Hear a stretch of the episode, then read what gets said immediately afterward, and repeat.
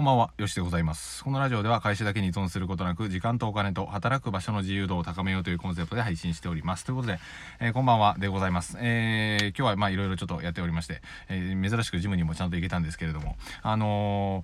まあコンテンツを作ってるっていうのはいつも通りではあるんですが、2ヶ月ぐらい前と比べると、本当にね、あの、とんでもない量が増えたなっていうような感じがします。で、あの、裏切らないんですよ。で、これ筋トレと全く同じで、あの、経営者がね、よく筋トレするってよく言うじゃないですか。あれなんでだと思いますか？筋トレする経営者が多い。まあ意識高くやってるとかね、メンタルを鍛えてるとかって思うと思うんですけど、あれ実は明確な理由が一つあるらしくて、あの、まあ経営してる人とかフリーランスしてる人とか、えー、まあ起業してる人とかって、売り上げがね、安定しないんですよ。簡単に言うと。ただ今のように、決まった日に決まった金額入ってくるってわけじゃないので、必ずね、安定しているかと言われれば、そうではないというふうな返答をせざるを得なくなるわけなんですね。で、まあこれちょっとまた YouTube にもね、詳しく撮っていきたいんですけど、簡単に言うと、あの、安定したものを探すようになるというふうな習性があります。で、筋トレする理由としては、え確実に、あの、重りが扱えていると。まあ、10キロのダンベル上げれているっていう風なのであれば、10キロのダンベルを上げれているっていう風な安心感に変わっていくわけですね。で、それが増えていけばいくほど、どんどんね、あの、安心できるんですよ。安定してると。え増えてきてると。よしよし大丈夫大丈夫っていうような感じの、心のね、あの、安らぎみたいなのが手に入るな、えーわけなんですね。だからこそ筋トレあの経営者はやってる可能性が高いという風な感じでございます。で、まあ話を戻しまして、コンテンツを作っていくと本当にね、裏切らないっていう風なのがあります。筋トレと同じで。で、あの、2ヶ月前ゼロだったコンテンツは、僕は、えー今もうかなり、えーたくさん増えましたし、今後もね、作り続けていくので、絶対に増え続けるんですよ。YouTube も、ブログも、サイトも、メルマガも、全部ね、増え続けるんですよ。なのでね、今やってることっていう風なのが、この資産になっていってるかっていう風な視点で考えるっていうのは非常に大切かなと思います。でも、あの、フリーランスの方であったり、えーまあ、時給労働している、えー僕もそうでしたけど、えーやってしまうと、積み重なんないんですよね。簡単に言うと自分が動けば利益が発生するし、自分が動かなければ利益は発生しないっていうような感じになるので、これをやってしまうと、いつまで経っても資産っていうのが積み重なりづらくなっていくわけです。で、ブログとか YouTube とかコンテンツとか、えーメルマガサイト、このあたりはね、全部作っていけば残り続けますので、まあ、簡単に言うと自動販売機になるという風な感じになるわけですね。まあ、もう周知の事実だと思うんですけど。で、それをじゃあ価値提供できる仕組みに姿形を変えていけば、それが自動で行われていくので、本当にね、利益っていうのが発生していくわけです。で、自動販売機というとは違って、大体ね、20%、30%ぐらいなんですよ、自動販売機の利益率って。うん。でも、コンテンツとか、あの、情報のね、教材とか、えーそういったのをね、置いておくことによって、まあ、例えば、えーダイエットのね、方法とか、まあ、えー、投資ハイスクールとかも全部そうですよね。全部あれは情報ですよね。えー音楽も CD も、全部が情報を購入しているわけなので、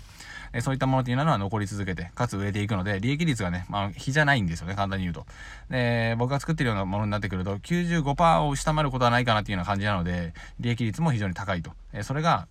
最強の、まあ、最強の自動販売機っていうね、どんだけチープやねんっていう言い方ですけど、まあそういう風な状態を作り続けることができるという風な感じになります。なので、今やってることが将来の種まきになっているか、ももちろんそうなんですが、その資産になっているかっていうのをね、あのー確認しながら僕はやってる感じですかね。これがね、非常に大切だと思います。で、まあラジオはちょっとその資産性が低いなっていうのは、あの、ちょっと感じていまして、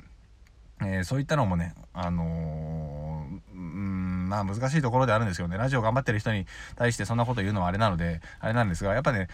あの、ちゃんと資産として残っていってるかっていうのは確認した方がいいと思います。簡単に言うと、昔の音声聞かれてますかっていうような感じなんですね。多分聞かれてないと思うんですよ。僕も多分聞かれてないですね、ほぼ。で、毎日数百回程度聞かれてはいるんですが、まあ、それは結構それでね、あの、素晴らしいことだし、えー一人でも多くの方にっていうような感じのことを思いながら、もちろんラジオを撮らせていただいてるわけなんですが、とは言ったものの、やっぱね、下になっていかないと、自分の時間を、自分の時間をね、いかにうまく使っていくかっていうのは、まあ、人生における至上命題だと思うので、うーん、というふうなところがちょっと思ったりします。だからこそ、ちゃんと、えー、うん、ていうんですかね、まあ、うん難しいところですね、ラジオは。かなり難しいところだと思います。えー、本当に難しいところだと思うので、まずはやっぱ母艦となるブログや YouTube、メルマガ、このあたりをね、ちゃんと発信の媒体として持っておいた上で、うん、偵察機の役割からは、やっぱラジオは抜け出せないんじゃないかなっていうようなことを思いますね、僕は。もちろんね、やり方は人それぞれありますし、えーそもそもマネタイズのために使ってないっていう風な、えー人もいらっしゃいますし、まあ、難しいところですよね。人によって違うっていうのがまさにそうなんですけど、まあ、これを言っちゃおしまいよというふうな感じなので、ぜひそのあたりを気をつけながら、とにかく資産性の高いものっていうふうなのを取り、続く、続く、続けていく方がいいんじゃないかなと思ったりしますね。そういうふうな感じのことをやっぱやってると、やっぱね、コンテンツを作っているさなかにもメルマガ登録してくれるし、えー、まあ1日でね、20万ぐらいの利益が上がったり、商品が売れていったりするんですよ。でこういう状態を作っておいてからラジオを量産するっていうのは僕はいいと思いますし、そのための仕組みコンテンツっていうのは誰しも持っておいた方がいいんじゃないのっていうのを思ったりするわけですね。本当にね、メルマガ読者さんが増えたりだとか、メルマガの感想が届いたりだとか、あとは、え企画に登録してくださったり、その企画から、え応募してくださったり、え入金が10万円、20万円入ってきたり、えー、っていうような感じになるので、1日でですよ。そういう風な状態っていうのをぜひ作っていくっていうのが大切かなと思ったりします。はい。というような感じで今回はちょっと夜長かったですが、えー、以上でございます。えー、今日は何曜日ですかね？土日ですよね。はい。明日も頑張ってやっていきましょう。花見がね、多分できると思いますので、ごゆっくりされてください。では、よかったら下のメルマガ、自由に生きる方法について語っておりますので、ご覧ください。ありがとうございました。さよなら。